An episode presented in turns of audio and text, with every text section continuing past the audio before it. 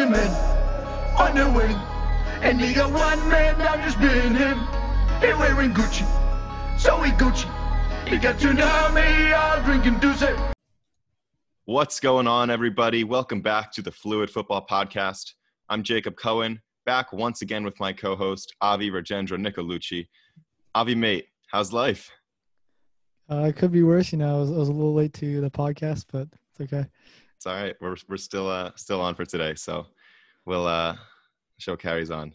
Before we jump in, I just want to introduce our guest for today's episode, Mr. Harry Chernak. Harry, how are you doing today? I'm doing well, thank you. Good, good. So Harry is a very close friend of mine from high school and now goes to Lafayette University studying mechanical engineering.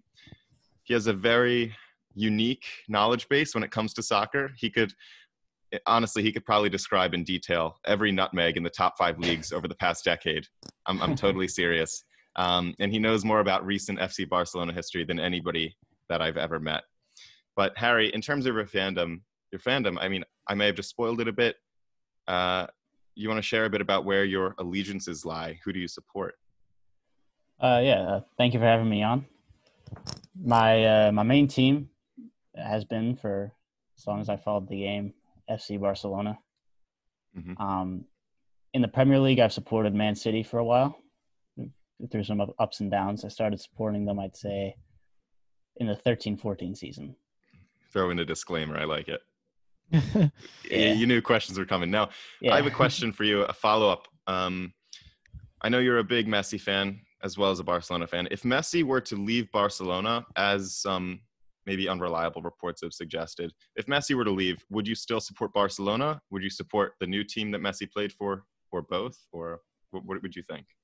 Um, uh, every year, I feel like there's less to support about Barcelona uh, besides Messi.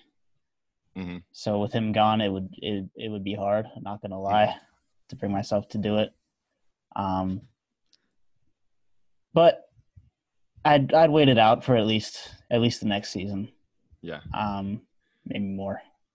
It would be interesting. We did an episode last week about Barcelona and some of their transfers and how it, they have kind of strayed away from, you know, vintage Barcelona back 8, Making 9, 10, 11, 12. Making good transfers. You're right. So uh, you would um, find a new club if, if Messi left then? Um, I don't know. I don't know if I could commit myself to a new club after what I've given to Barcelona. okay. Uh, maybe just fold. But all right. Anyway, let's dive into the episode. Harry, before I let you share your opinion on today's topic, lay out your argument, I just want to quickly define, well, our topic for today, which is the away goals rule, uh, to remind those that are listening, for those maybe who don't know. So, in most sports, you know, home field advantage is a real thing that can give a slight boost to a team, help them maybe get a win. But in soccer, where there aren't many goals and teams oftentimes win a match by one goal, home field advantage can have an amplified effect. So, you know, in the early to mid 1900s, it was really common for teams to travel for an away match and play extremely defensively, kind of like we see Atletico Madrid doing now regularly. But, you know, they'd play really defensively to limit their risk and head home with minimal damage. And it was really boring. It was a boring trend. Fans became really frustrated with the strategy because people want to see action. They want to see goals. No one wants to pay 100 euros for a ticket and see a nil-nil draw, you know? Um, and so oftentimes these draws would have to be resolved at a neutral location or with a more random outcome generator like a coin toss or something like that. So in order to combat this in 1965, UEFA, uh, the Union of European Football Associations, implemented this new tiebreaker for teams to encourage them to attack when they were playing matches away from home, which was known as the away goals rule, and it still exists today. So, in knockout competition, there are two games in a matchup, one match at each stadium, so that no team can have complete home field advantage. And if after the two matches the total score is tied, then the team who scored more goals at the away team's stadium is the winner of the round. So it's possible for a team to, say, lose 2 1 at home and then win 1 0 away and win the tie because they scored an away goal while the other team did not. And the more controversial side to this is that it's possible for each team to win one match with the same score. They each win 2 0. But since both teams scored the same number of away goals, it's a tie. So wherever the second leg is played, the teams go directly into 30 minutes of extra time where the away goal rule still applies. So if the away team scores a goal in extra time, the home team needs to score two to secure an absolute advantage. And so that was a pretty long winded explanation of the away goals rule. Harry, I'd love for you to get into your argument, get into your stance on the rule. Uh, so I'm I'm against the away goal rule. Um, I have been since I learned about it. I guess uh, the main reason being simply it's it's illogical. Um, it's a fairly uh, it's a pretty simple concept. Um, having the teams play at each team stadium gives each team the same amount of time with home field advantage, and so if they both end up with the same amount of goals, they are they're even in the contest. To give the one team the win and the other team the loss is somewhat unfair, and so I think the burden of of uh, justification lies in the side advocating for the rule, and I haven't had my mind changed by any argument that I've heard. Um, you know, what, how do you feel about like the the extra time? I've heard some arguments against, um, you know, because you know if you go into extra time, you're essentially giving 30 minutes, uh, you know, more to the team who are playing at home in the second leg. So I guess what are your thoughts on on that? Well, yeah. So when you get extra time, obviously one team gets more time with the home field advantage, whereas the other team gets more time with the away goal advantage. Um, so if you were if you were advocating for the away goal rule, that would be a uh, something you might want to use to justify it. Um, the, the, my problem with that mainly is, for one, the home field advantage varies sometimes wildly from team to team. Um, it seems some teams, Real Madrid comes to mind in particular in recent years for doing better away, it seems, than they do, do at home. Um, there's also the question of are, are those equal? If so, how do you know?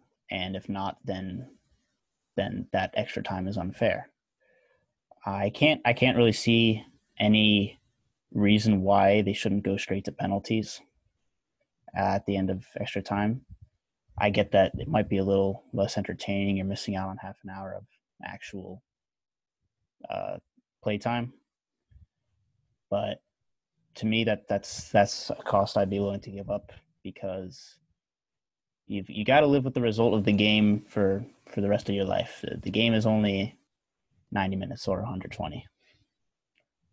Mm-hmm.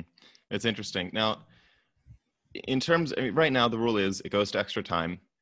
I, I, following up with Avi, what you said, it's it's kind of like you know you have it's it's almost like a new game, 30 fresh minutes.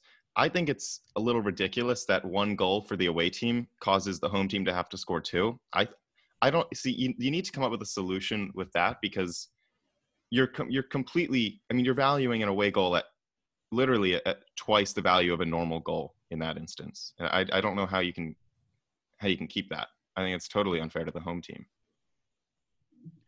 Yeah, the question is, you know, how do you quantify, you know, how do you determine what is more valuable, you know, away goals or, or home field advantage?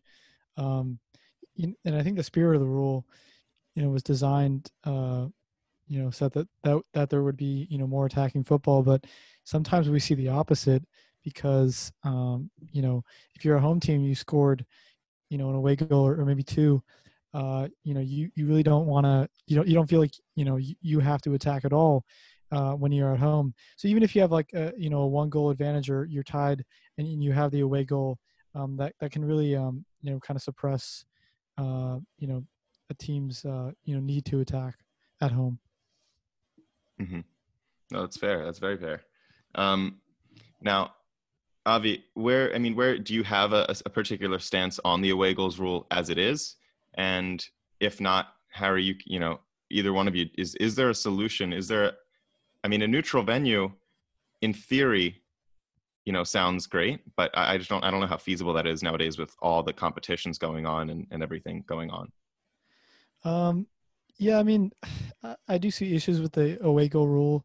Um, you know, I think the reality is you're going to have to wrap up these games in two legs. I don't think anyone wants to see a, a third leg at a neutral site like that's just not going to happen. Uh, but you know, I, I, would be in you know I, I would be in favor of a, eliminating the away goal rule and just playing a two-legged affair. Um, but you know, I would like to keep extra time. I, I think extra time is is is a really um, you know interesting you know portion of the game because that's when you know stuff gets, starts to get weird because players are tired. You know, you might have a red card, you might be out of substitutions. You know, it really you know uh, that, that's where the game gets you know really interesting. And I understand um, you know Harry's argument for for penalties, but you know I don't think anyone really likes penalties, to be honest. You know, theoretically, it might be the most fair thing, but you know, I would much rather see um, you know teams actually play it out, um, you know, in, in open play. Mm-hmm. I mean, they they used to literally have a coin toss. So while that is more random than the penalty shootout, I think I have read I have read a lot of articles over the last couple years that have kind of criticized uh, our penalty shootout. Um, so yeah, I mean, I'm not I'm not sure about that one myself, to be honest. Um, yeah, so we could uh, you know, you know, get into uh, you know how this has actually affected um, you know games because you know it's not just theoretically. This has you know had uh, you know a lot of impact on on high profile games because this uh, this rule is um, you know in effect for uh, European competition, um, the Champions League and Europa League. Um, so you know there's been some really interesting Champions League games that we can talk about. Um, you know, and since you guys are both Barcelona fans, we can start with the uh, Barcelona games. Uh, you know, Barcelona Chelsea in, in 2008, 2009, the semifinal. It was it was nil nil uh, at, Camp Nou. Uh, went to uh, Stamford Bridge, and uh, I'll let you guys tell the story of what happened next. Um, well, I think to properly tell the story as accurately as possible, we have to go back to the Camp Nou uh, which for some reason is often forgotten when the, the story is told nowadays. Um, there was horrendous refereeing in both games. It was just, it was, it was appalling. The number of handballs and vibrant fouls in the penalty box that were ignored is unforgivable. Of course, Barcelona ended up winning, so the story is told that they bribed the referee and whatnot, and and people started calling them UEFA Lona. Um, and there were a lot of bad referee calls on their side, but besides that, the game at Stamford Bridge ended one-one, and Barcelona won on the away goals rule with a with a late minute goal, turning their defeat, which they would have been defeated because they would have lost one nothing over both legs, into a one-one victory on the away goals rule. It's funny how it's you know you call it a one-one victory, but I mean, away goal rule aside, it's an iconic moment in Barcelona and in football history that Iniesta strike. Of course, um, you know in that second leg in particular, there were a couple moments where you're scratching your head at some of the referees' decisions. Uh, a couple, it seemed a couple blatant penalties missed. Again, all eyes are going to be on that leg. If I'm being honest, that's most of the context I have is that leg. I, I haven't watched much film from the first leg, uh, or at least I don't remember it. To be honest, it was you know 2009. But but uh, you know another moment of Iniesta's that'll that'll go down in history. Uh, you know, love him forever for that. Yeah, and many, many people. I was, I was going to say uh, to go on the, the, the context and the significance of many people uh, cite that as the start of Barcelona's period of dominance in, in Europe, going from, under Pep Guardiola. Yeah, that, that goal was, that game was, wild. I mean, to hit it with the outside of his, uh, his right, you know, foot the way he did, um, you know, just basically, you know, no backlift. Uh, that that was pretty ridiculous. And also, you know, one of my favorite things is, is to look at the you know difference between the crowd reactions. You have the Barcelona away side or away fans, you know, right next to the Chelsea fans behind the goal, and the Barcelona fans are absolutely just losing their minds when, when the goal uh, when the goal happens, and then you can visibly see you know Chelsea fans just all turn away in disgust, and you know that that juxtaposition is is just insane, and uh, I think it's just part of why we love uh, you know soccer and Champions League, you know soccer. So. I mean, if anything, to me, that goal is, um, you know, argument in, in, favor of, of extra time. Not necessarily the away goals rule, but, you know, uh, you know, without extra time, uh, you know, that goal um, you know, well, I guess that, that that wasn't 90th minute, but anyway, uh, you know, uh, it was a great goal regardless. no, but but it's funny. It, the away goals rule completely changes the context of that game. In that case, all Barcelona wants is to score one goal because they're at the away stadium, um, and Chelsea's desperately uh, trying to prevent that, possibly playing for extra time or something. But uh, interesting, you know, it ends nil nil in the first leg. It, it completely changes the structure of the second game. But you know, it's it's funny how you phrase that, Harry. A one-one victory that kind of you know change changed my uh, perspective on that a little bit because I think in any other sport, you know, that's not considered a victory. So it's it's it's pretty interesting, um, you know, how that works. Yeah, I, th- I think it raises the question um, in a, in a sport where there is only one way to get to get points scoring. It's not basketball or football where there's multiple ways. If there's only one way to to to get points, should you be able to go directly from defeat to victory? And you know something about you know, scoring and uh, you know I've heard different proposals, but you know um, changing the scoring rules in soccer. So if you score from outside the box, it's worth more. Um, I think that's you know pretty interesting, and uh, you know that could I, I, don't know what, what are your immediate thoughts on that? You know, we can start with Harry. Um, well, that would be pretty interesting if instead of the away goal rule, we had an outside the box rule, or uh, some other uh, way to analyze the spectacularness or difficulty of the goal scored. Um, or maybe, or even better, uh, own goals count less. Might be a, a way to settle tiebreakers. My only problem with own goals counting less is, you know, oh, well, like, okay, that's fair. Um, yeah, what what are your thoughts, Jacob? Yeah, first of all, this isn't FIFA.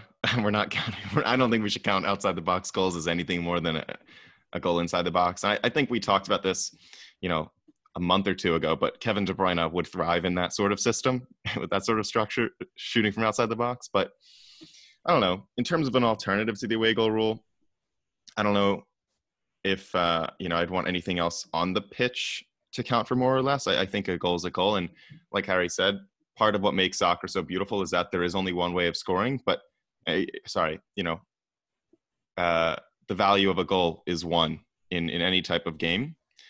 But the, there are many ways that you can score that goal and, and i think again it's why it's a beautiful game. A lot of ways you can achieve the same goal rather than a field goal in american football where you know it's the same it's the same thing every time. Snap kick through the uprights three points.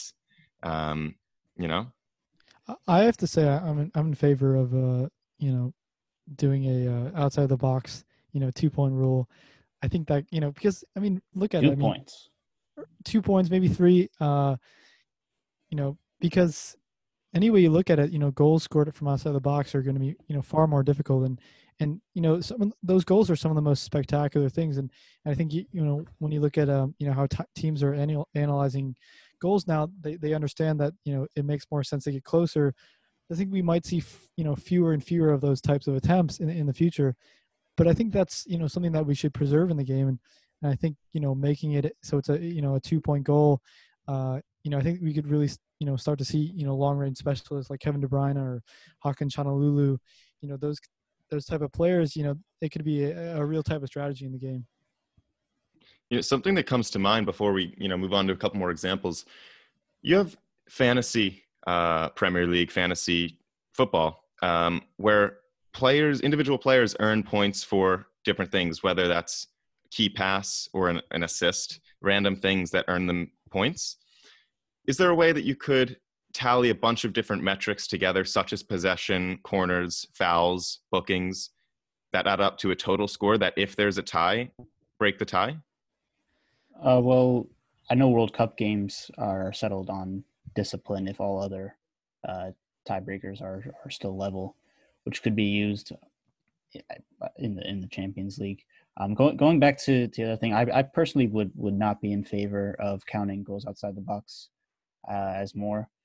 Uh, a few reasons that come to mind. Um, to me, like Jacob was saying, all goals are equal in value to me, except for the penalty goal, penalty kick. Um, so if if we were to do it on a value of goals, it would be you win on non-penalty goals. Um, and also I think I mean long shots are cool, but I think there are better kinds of goals that oftentimes are scored from inside the box that would be more difficult to to analyze. Um, I personally always value solo goals more than long shots, um, and you could argue for uh, tiki taka quick team play being more beautiful and impressive to watch. That's true. Um, yeah, I, I, like that idea of you know reducing the penalties weight. Um, you know, Jacob, I, I, think to answer your question, I'm not sure there's a you know a way that you're going to be able to you know satisfy fans in terms of um, you know kind of a metric that evaluates a, a team's performance because there's always going to be people who say, oh, you're you're favoring possession too much. You know, that favors Barcelona, and I think you know you, you're going to have to look at you know individual kind of things. Uh, I think you know a holistic kind of metric is is probably not going to work. Mm-hmm. Yeah, no, that's fair. That's fair. Um, let's let's keep running through a couple more ways that we've seen the away goals rule come into play in the last few years, uh, and you know, sticking with, feel like you mentioned Barcelona, the infamous uh, matchup against Roma in 17-18, where Barcelona won the first leg at home 4-1. They scored four goals on Roma, then lost the away leg, the second leg, 3-0 off a header from Manolas, the Greek god rises in Rome. Something like that uh, was the commentary. Harry, I'm sure you could get it more accurately. Well, it, would, it, would, be a Roman god if he was rising in Rome. Well, that's fair. That's probably more more accurate. But uh, either way, um, crazy scenes there, and we saw the next year Barca get eliminated as well in spectacular fashion. But you know, Roma, just crazy there. Yeah, I'll, I'll I'll admit I wasn't watching that game because Man City was playing Liverpool at the same time. So you know what?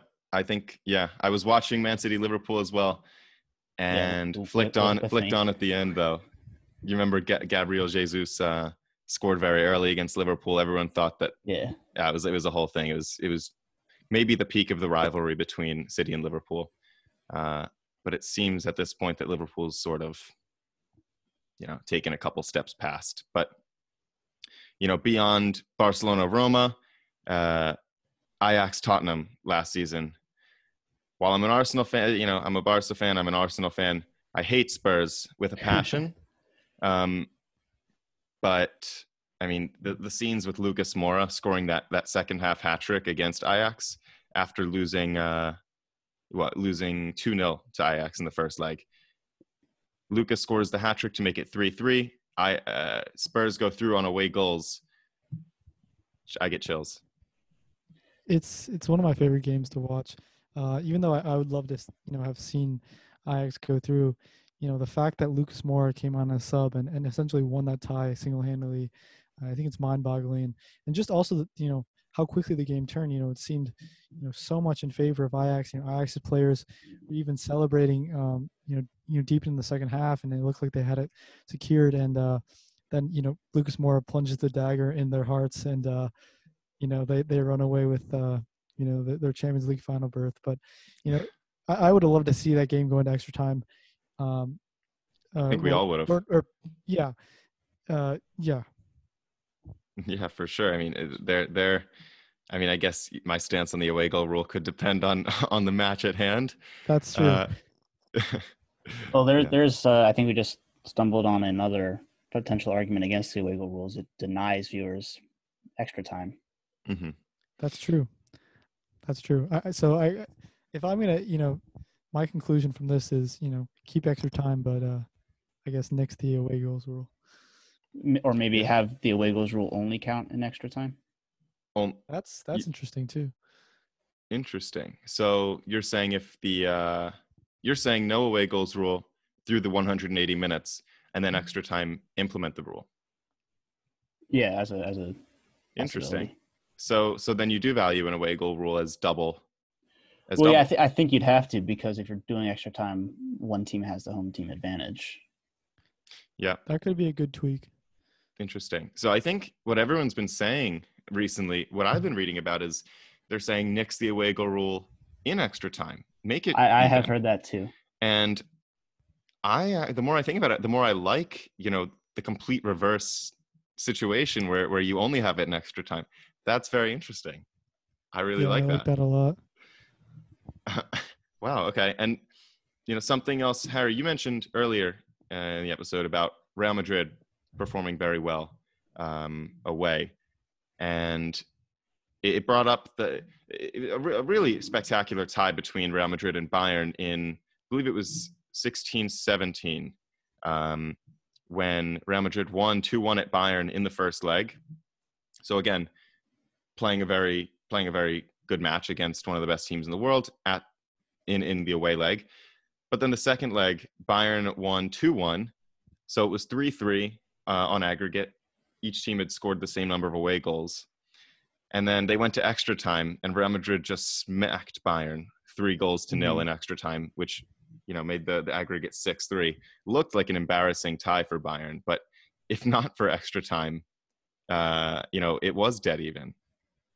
Yeah. Um, Bayern did not play very well that first leg. Mm-hmm. Um, I remember correctly, uh, even ignoring, I think it was Vidal who missed a penalty kick, uh, skying it yeah. um, which I think is a a good.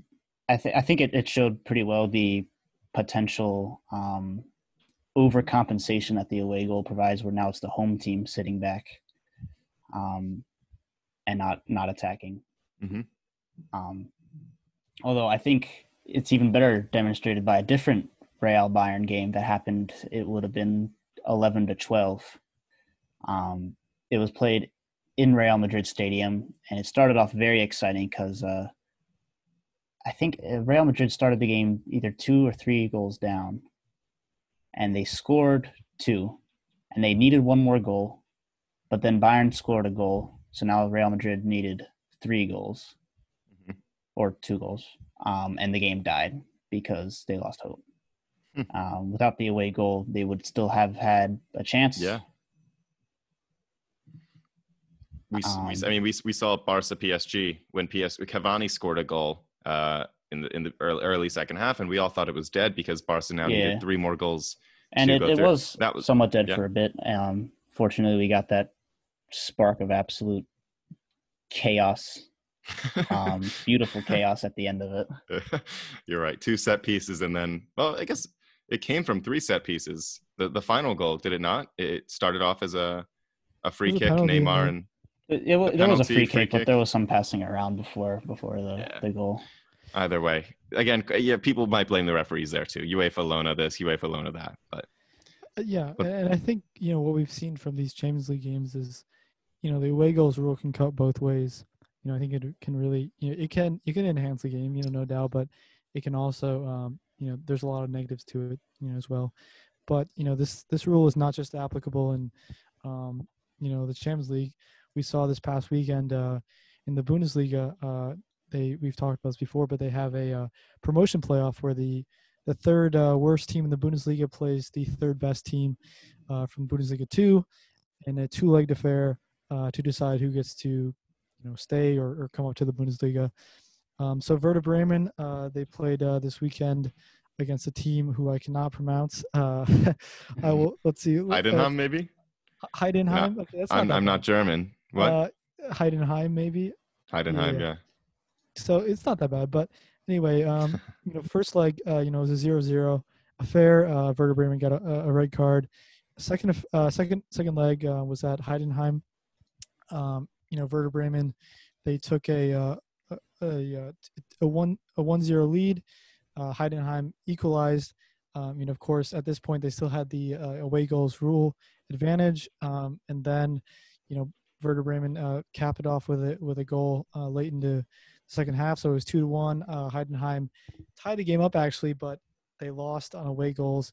Um, so it, was uh, you know you know another example of you know an instance where you know the away goals rule you know prevented us from having extra time and um, it, it was a great game. It was a wild game, but you know, I think both teams deserve more because of how you know evenly matched they were.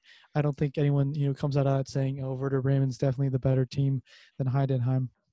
And and and what a shame for for Heidenheim, who, I mean, there is in this the Champions League, everyone you know you could say is equally matched top teams in Europe. Heidenheim is coming from the second division in Germany, and it's a shame that uh, Werder Bremen were were sort of able able to leverage that away goals rule. Uh, to their advantage to sort of separate themselves from the team who were a division lower. In that case, you know, in a case where you're, you're talking about teams playing in completely, you know, different leagues on, on different levels, different tiers, I don't know how I feel about the away goals rule there. Um, Yeah, I mean, Werder Bremen should, in theory, should be able to handle, uh, you know, the second division team. Yeah, Yeah, I and think- I mean when I when I first heard about this uh this, this system that the Bundesliga has, um, I was I was a bit surprised to learn that it was the the third from the bottom in the Bundesliga and the third from the top because in theory those should be the two most mismatched um, that are that are up for for shuffling around. Um, so yeah, the, the it should You're right. should be one. No, that, that's very true. It's interesting. Um, so, in in terms of away goals, anybody else have any thoughts before we move on? Uh, yeah, just one, one more thought about you know the Werder game. Um, you know, I mean that's just you know heartbreaking, obviously for for for um, Heidenheim, and you know, I think that is you know maybe a potential solution for that game is you know you, you give you know the, the away goals rule um, you know doesn't apply um, at least maybe for for the uh, for the Bundesliga team. I think you know the Bundesliga team you know definitely has the advantage here and. Um, yeah, I'm just I'm just kind of I'm heartbroken on on behalf of Heidenheim because I, I know how uh, you know you know that's just you know very tough to to compete all season and then you know have it come down and, and lose on a, on a silly rule like that. So We do get another season of Josh Sargent in the Bundesliga. that's true. That is, that is that is the uh, other side of the coin there. Um, I wanted to. I saw something I missed that I wanted to mention during the discussion about the Ajax Tottenham game. Um, this this last Champions League season had three games decided on the away goal rule, um, which which is a lot. Uh, in the past six seasons, I believe there's only been ten games, so to have three in one season is, is a bit crazy. Um, albeit Tottenham was was two of those games. Um, Yeah, the Man City game we forgot to mention, but that was also a uh, a wild affair. Yeah. yeah, especially Wow. with the VAR decision. Yeah, hmm that that is whiplash, emotional whiplash right there for for Pep. Yeah. Um. But what I was gonna say is, I, I, let's. I think so. All three of those games, it was the team that was away in the second leg that that that got the win from the away goal rule, and I wanted to mention that across the past six seasons, which is all I had time to to analyze, um, there's been ten games that were decided on away goals. Um, five of those teams that took victories were home in the second leg, and the other five were away in the second leg. So it's dead even.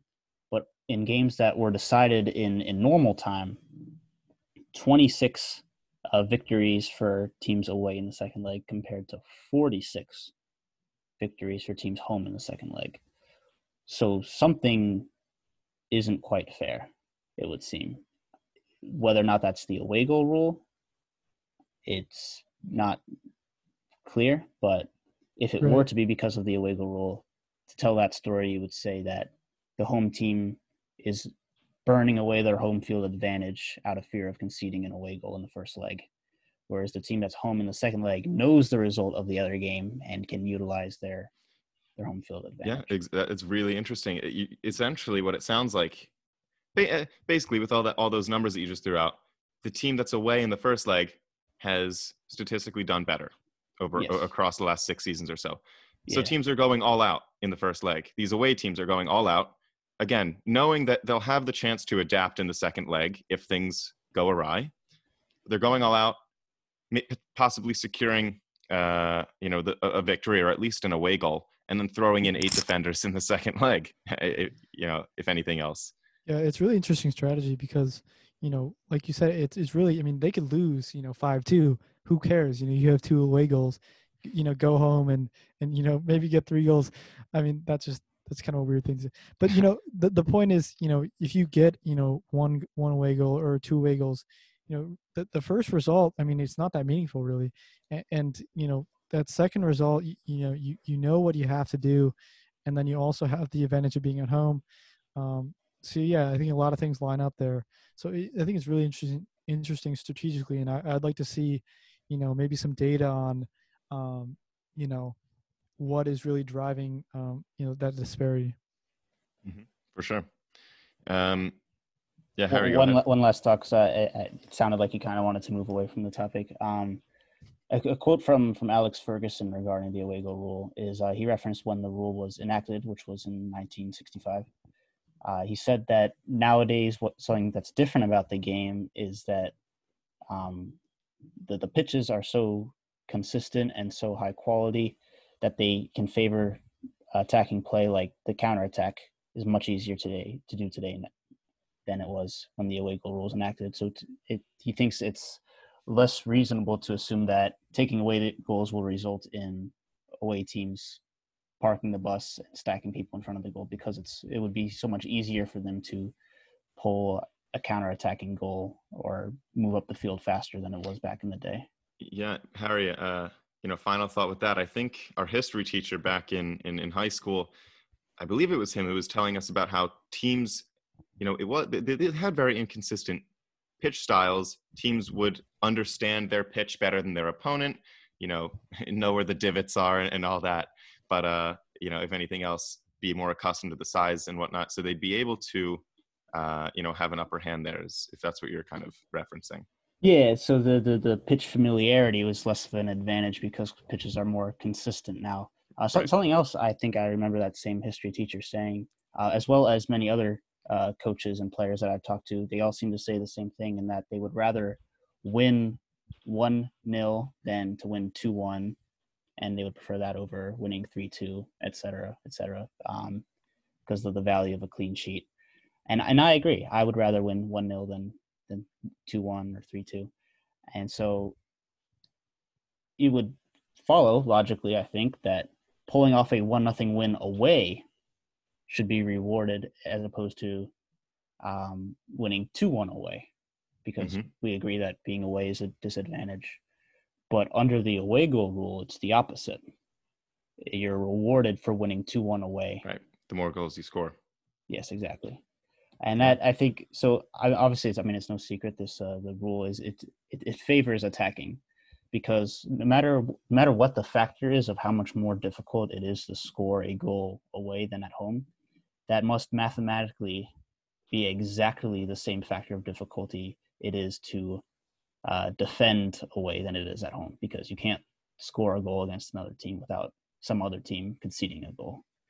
Um, so if you end leg like I think a good example that Chelsea Barcelona game that was one one in the second leg and 0-0 in the first leg. Something that Chelsea did that Barcelona was unable to do was keep a clean sheet away, and that's something that's completely ignored.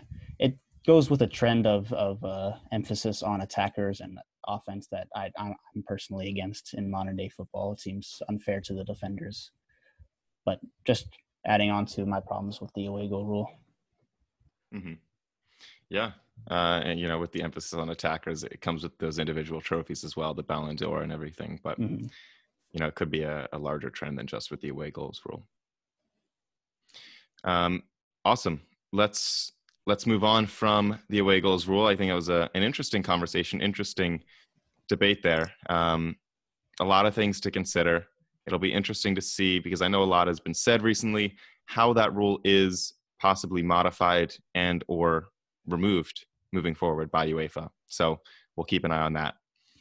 Let's talk some current events. Let's talk what's going on in world football right now. La Liga may finally uh, go back to Madrid which eh, I'm not a fan of. But you know, what do you guys think about that? Any what's going on with that? Uh, yeah, so you know, we we talked about you know Barcelona's failure in the uh, transfer market last week, and you know, kind of their long term problems. But you know, it appears they have uh, short term problems as well in La Liga. Um, you know, just it's kind of been disappointing their form. Their form, you know, they've they've drawn you know several matches, and um, you know, it looks like you know it's all about wrapped up for uh, you know Real Madrid now. But you know, I think Real Madrid's squad, I think, has just been you know more consistent. So I, you know, I think it's it's a fair result that that they um you know come out with a, with the title here, and um you know Barcelona have certainly been exciting. You know, two two draws against Celta Vigo and Atletico Madrid, but you know they just haven't you know found a way to um you know I don't know just you know get results when when they need to. Yeah, um, I mean, as a Barcelona fan, it it comes with some disappointment, but in in some ways, I'm happy to see Real Madrid um, shake things up a bit because it has it's been a while. Uh, it would have been 16, 17, and before that, 11 to 12. I think was the last time they, Wow. they won the Yeah. league. So, because I know La Liga sometimes does get a, uh, a bum rap for being uncompetitive, and, and you know, I mean, other than the two Madrid teams in Barcelona, you almost always bet against those teams winning the league. Um, but to see it be different is, I, I think it's good for the league. Um, I think more surprising is Atletico Madrid falling 13 points behind Barcelona at this point, um, especially considering they were able to dominate Liverpool the way they did.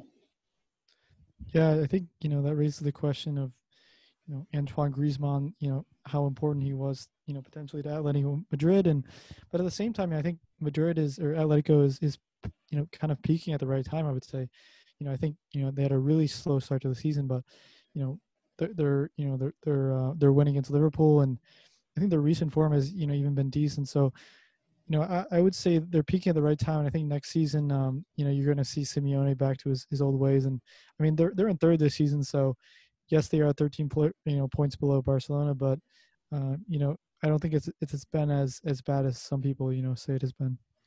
They'll be an interesting team to follow in the Champions League, as always. I was going to Um, ask, do you think they're contenders? Um, I want to get into that in a bit, but I, I do think they're contenders. I think they're always contenders, personally. No matter no matter how they're doing in the league, they're always contenders because, uh, you know, similar to how Liverpool were before they became so dominant. But you know, you put them in a a single match, you need to win one match, they can beat anybody. You know, they come out with, with, with the mentality they need to win. Simeone lines them up, having them fight for each other, fight for him. Uh, they, they can beat anybody, and we've seen it. So Yeah, I think you're you're uh, emphasizing the difference in playing in a tournament versus a league Mhm. because tournaments seem always they're more defensive heavy. I, I forget who it was who said you know scoring goals wins games, but defense wins competitions. That's definitely true in tournament because Mhm. everyone's everyone's on edge. It's Mhm. those two games that decide everything, and so a team like Atletico Madrid that's just got such a crazy defensive style. I think I think you're right that they're always they're always contenders.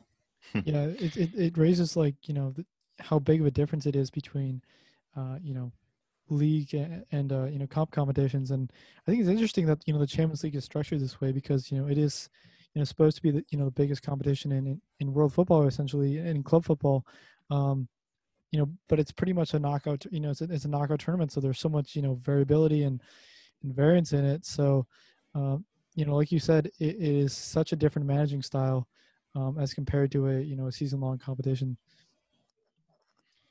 Yeah, uh, I want to get into Champions League in a second because the uh, the draw came out today for the quarterfinals. So you know, again, we'll touch on that. Let's talk Premier League real quick. Um, things are really heating up in the uh, mid to top section of the table and in the relegation battle, if we're being fair. But I want to talk real quick about the battle for European qualification. You have uh, places six through ten separated by three points. It goes Wolves, Sheffield, Arsenal, Tottenham, Burnley.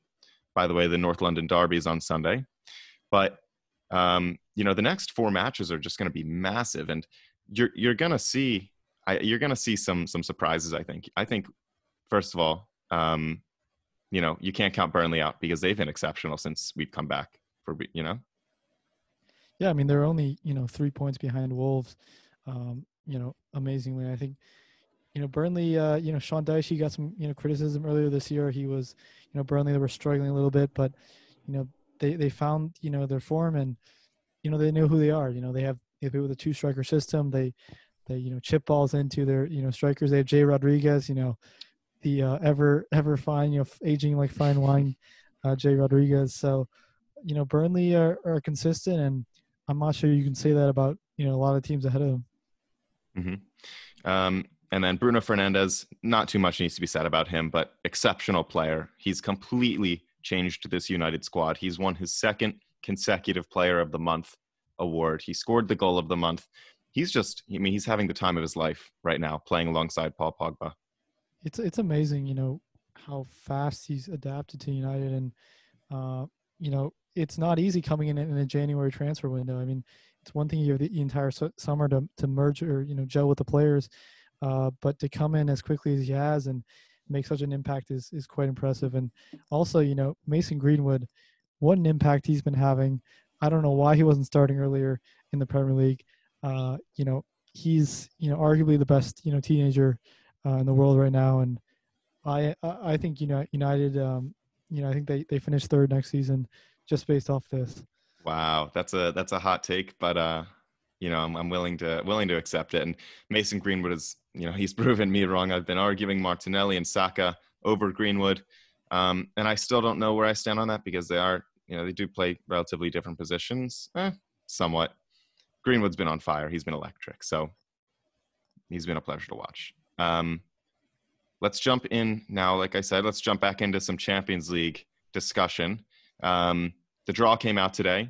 I want to run through you guys, and I want to I want to make predictions. I want us all to decide who we think's going through from each leg and from each tie. So while the quarterfinals haven't even finished, I'm sorry, the round of 16 hasn't even finished. They they released the quarterfinal schedule. So let's start with first of all finishing the round of 16. Real Madrid versus Manchester City. The first leg, Manchester City beat Madrid 2 1 in Madrid. Who's going through? I can start. Um, so you know, I think you know City are just sick of being told um, you know how bad they they perform in in the Champions League, and you know it's kind of funny. You know, people say how bad uh, you know Man City's Champions League atmosphere is. Well, there's no fans there, so it doesn't matter anymore. Uh, so you know, I think Pep is is really going out to prove a point here, and I think they're going to get through. Um, you know, Man City's been playing great after the the restart. I mean, Madrid's been playing great too, but um, you know, I'm just going to back you know City because you know, like you said, they have a you know they have a two one re- lead and that's two away goals, so massive Yeah. advantage for them coming coming home. Yeah, um, I as a Man City fan, I would like to see it. Um, we're gonna miss them through the next Champions League season, and also the one after that. I think, right? Potentially. We'll see. We'll see. Yeah, I think the band's gonna get reduced, but we'll see. Yeah, I mean, I I think without, I mean, we talked about Real Madrid doing better away than home. I think that's gonna not be the case without the medicine man Ronaldo in the Champions League. Yeah, I'm, I'm gonna I'm gonna make it a sweep. Man City go through. Um, Real Madrid have scraped by their last few matches in La Liga with penalties from Sergio Ramos, who scored a lot of goals this season. Scored around eight, I believe. But either way, um, City takes it, and they play the winner of Lyon versus Juventus. Lyon won won the first leg one 0 at their home stadium. Does Juventus bring it back in the second leg? So This is uh this is interesting. I mean, I'm not. I I, I want to say Lyon. Uh, you know, I think Juventus have been playing better though, and you know Ronaldo's healthy. So unfortunately, I'm gonna have to say uh, a two-one victory uh, aggregate for for Ju- Juventus here, and uh, you know Lyon's uh you know Cinderella run comes to an end. a two-one victory on aggregate. Yeah, yeah. So Okay. 2-0 uh, at at uh, Juventus. Yeah, I, I, I, I, think? I think Juventus is going to go through. It's that same man, Medicine Man Ronaldo. You got Medicine champion. If you got Champions League Ronaldo on your team, you're the odds are always in your favor. Look, I'm going Juventus as well. I'm going to make it two sweeps in a row because they've been in great form. And we don't know what Lyon is coming out with. We haven't seen them play competitive football in three or four months. Um, and, and based on that and the fact that Juventus has been has been playing pretty well, um, that's it's them. So then you have City versus Juventus. Who wins that tie over the two legs? Avi. Um, City versus Juventus, or wh- wh- what'd you say? City versus Juventus. So so yeah, since we have them Oh, both oh, winning, okay, yeah, yeah. Sure, sure. Okay, I was confused. Um, yeah. So City versus Juventus. Um, you know, I think I think it's City again. I'm gonna back them. I I think you know their times their times come in the Champions League. Um, you know, Ronaldo, yeah, he's he's he's an impact, but Juventus just have not clicked under um under Sarri, and uh, you know I think Pep uh, you know has his team flying, even without Sergio Aguero. You know maybe Aguero comes back, but you know Sterling, Mahrez, uh, you know De Bruyne, you, you know you still have uh, you know Da- or well, yeah, you still have David Silva, you have Bernardo Silva. I think I think it's too much, and I- I think Juventus are, are still struggling to find their identity.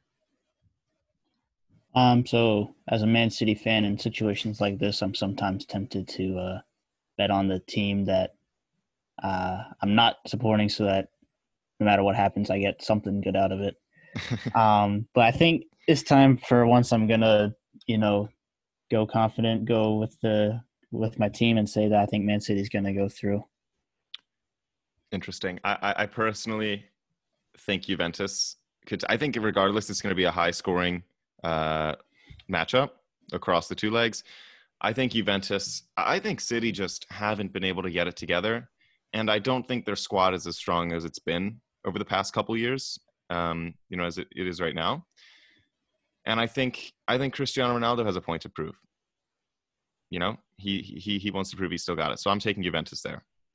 Um, now into the second uh, quarter fi- uh, round of 16. We have to finish Napoli Barcelona. Napoli and Barca drew 1 1 first leg at Napoli. Do we want to say Barcelona? Do we want to sweep Barcelona? Yeah, I think so. Uh, you know, I think if there's that Napoli, they'd be in trouble.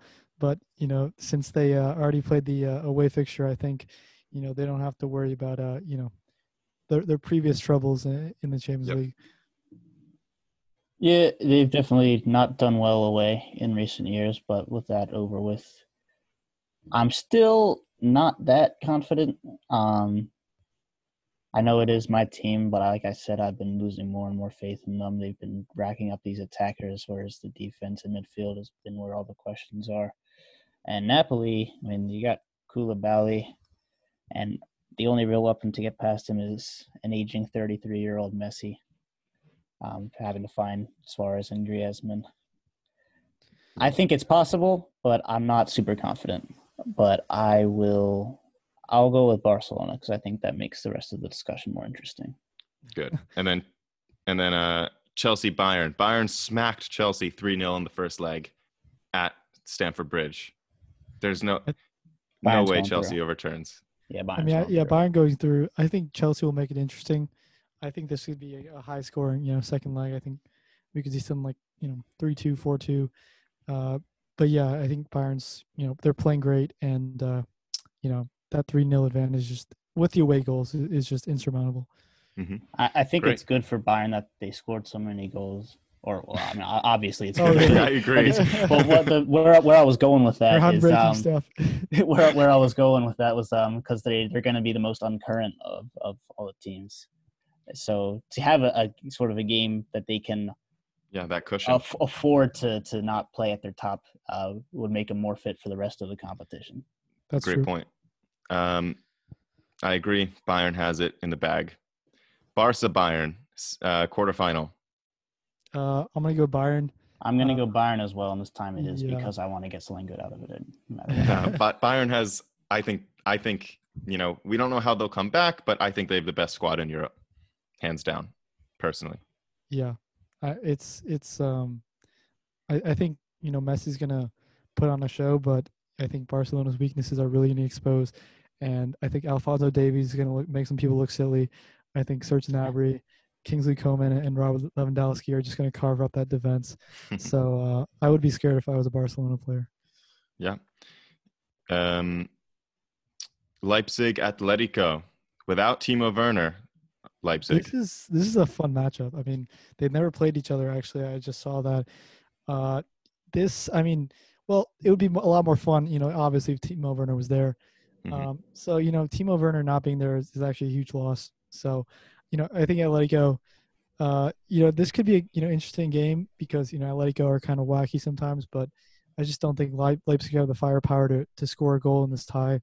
I, I think this is going to be you know 1-0, maybe 2-0 in favor of Atletico.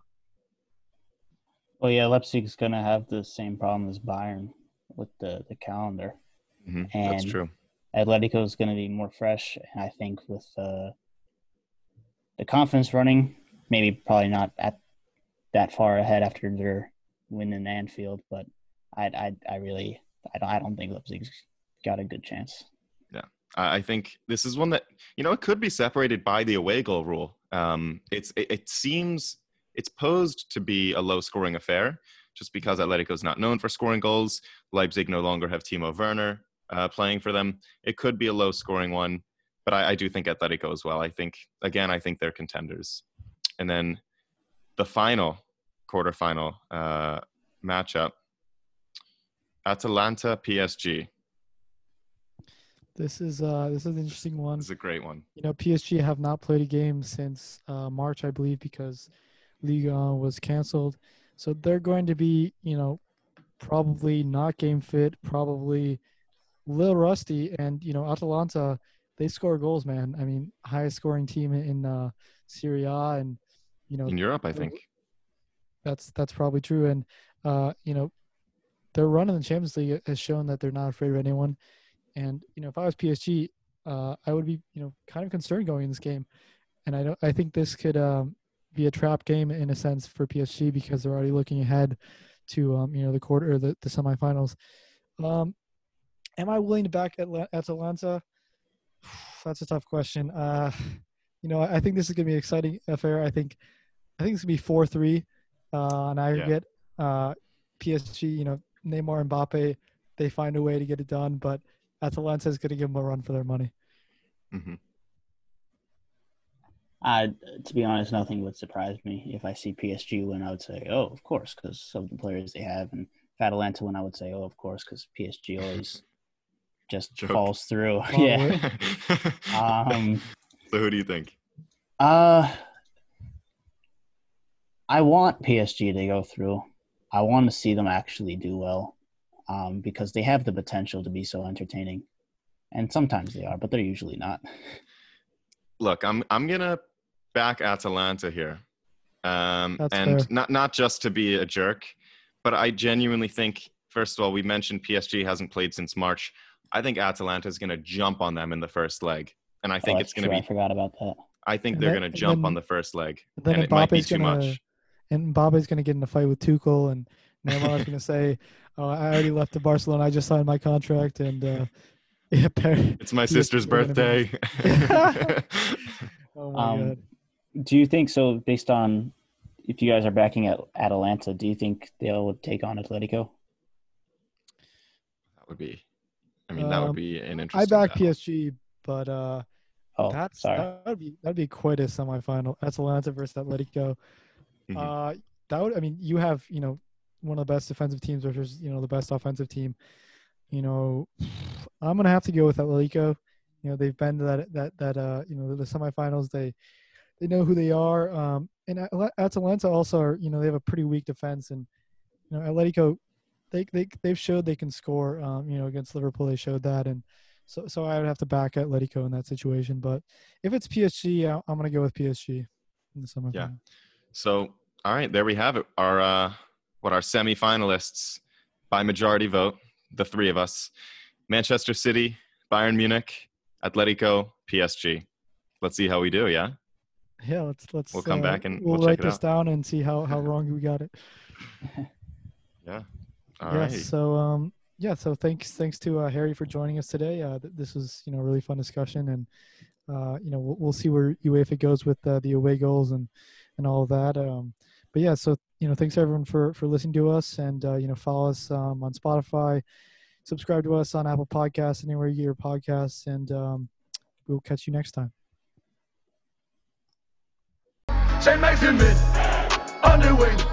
And he got two men down just him. They wearing Gucci, so ain't Gucci. He got tsunami all drinking.